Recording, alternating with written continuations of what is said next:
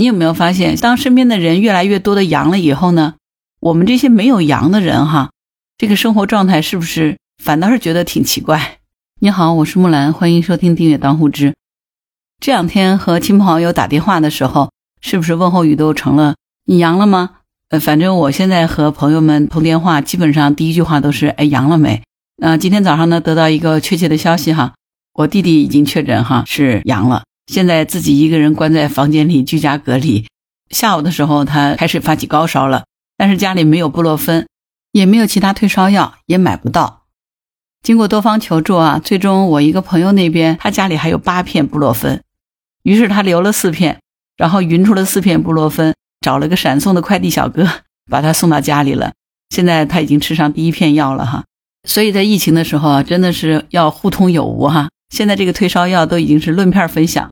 你有没有发现，当身边的人越来越多的阳了以后呢，我们这些没有阳的人哈，这个生活状态是不是反倒是觉得挺奇怪？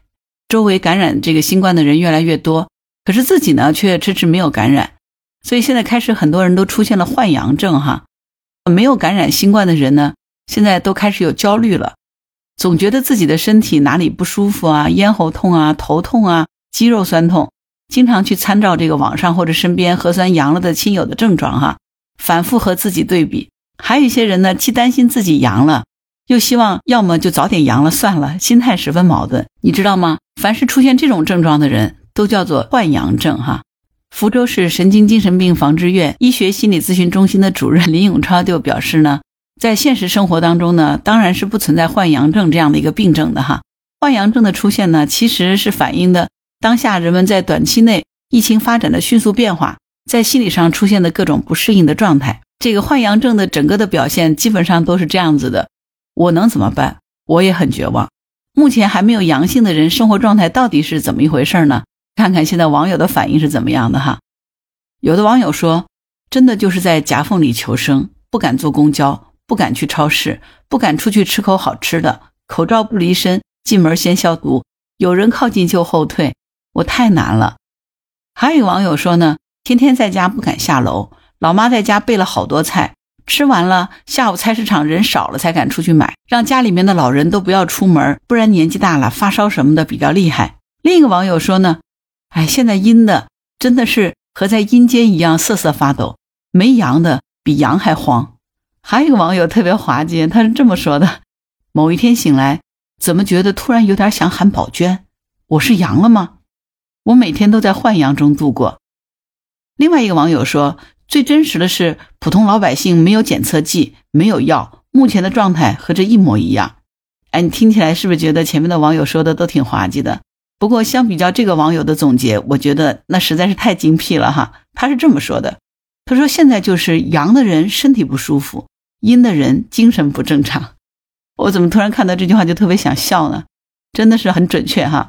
另外一个网友说：“我单位就是有同事是阳性的，虽然在家隔离，但我目前还没有阳，内心却感到恐慌，真的是很真实。现在如果不阳，都怀疑你的社交功能了。”还有一个网友看起来呢就比较乐观，他说：“哈哈哈，我还没有呢，就是这个心态烦死了。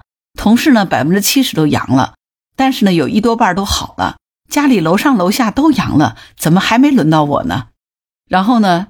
这个网友说：“我现在太焦虑了，晚上都睡不着觉，就害怕一觉醒来发烧了，深更半夜醒了就要全身动一动，看看有没有他们说的那种全身酸痛的症状。而且呢，我现在特别想每天早上起来去做一次核酸，现在不做核酸，我真的太不习惯了。不过呢，除了上面这些焦虑的网友之外呢，也有这种很淡定的网友哈，全国情况都一样，反正我们自己做好防护，注意运动和饮食健康。”尽量转移注意力，做点之前没有时间做的事儿，比如看看书、写写字儿，反正慢慢会好起来的。跟他想法差不多的网友还挺多的。这个网友说：“我明显的饮水量大幅提升，运动也提上了日程，成功的提前走上了养生之路。无论怕不怕感染，反正社会生活和经济运行都会逐步恢复到疫情以前的样子。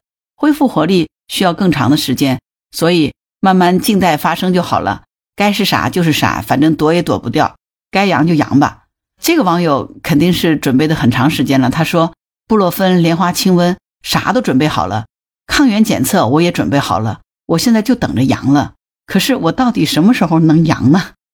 只能这样说哈，在现在这样的疫情之下呢，有焦虑很正常。但是呢，从刚才那些网友们的留言来说呢，应该说焦虑和冷静并存吧。大家心态其实也还挺积极健康的，对吧？所以呢，这里头就要温馨提示一下哈，如果真的不幸被感染了哈，一定要记着以下七点。第一呢，症状最多的就是发烧，所以必须要出汗，要多喝温水、泡脚、姜水熬红糖。只要能出汗，病毒毒素就会排出体外，体温自然而然就能下降。啊，病毒如果能够从身体出去了呢，症状就会减轻，慢慢就会好了。第二呢，发烧超过三十八度五，吃布洛芬或者是一酰氨基酚。可以很好的降温。第三呢，喉咙痛吃甘草片或者是六神丸。第四呢，全身酸痛多喝温水，吃黄桃罐头，补充电解质水都是有效的哈。第五呢，想吐头痛这些都是正常的，该吐吐，这个症状不用害怕。第六呢，假如家人被感染了，不需要吃药预防，等着症状出现对症下药，有的放矢，三到五天呢，基本上症状都会好转的。第七呢。要做好个人的防护，出门戴口罩，带一小瓶酒精，哎，百分之七十五浓度的哈，百分之九十浓度的话没有用啊。按电梯的时候呢，喷杀一下，全程不摘口罩。回家第一件事杀毒洗手。重要的是戴口罩，勤洗手，不要拿手去摸脸、眼睛、口鼻。总之一句话呢，奥密克戎虽然这次的传染性很强，但是致死率没有那么高，所以没有想象当中那么的可怕。只要我们做好防护，就不容易被感染。没有感染前，我们要做好防护；感染了，那我们就好好的休息，多喝水，多睡觉，该吃药吃药，等待身体恢复健康。总之，这一切该来的都会来，我们焦虑也没有用。阳了，那就接受，只要阳过就能阳康。我们争取不要去王重阳，没阳呢，咱们也不要去换阳了，也不要渴望阳，更不要主动去阳，就平常心去面对它就好了。身边的人都阳了，而你还在阴着。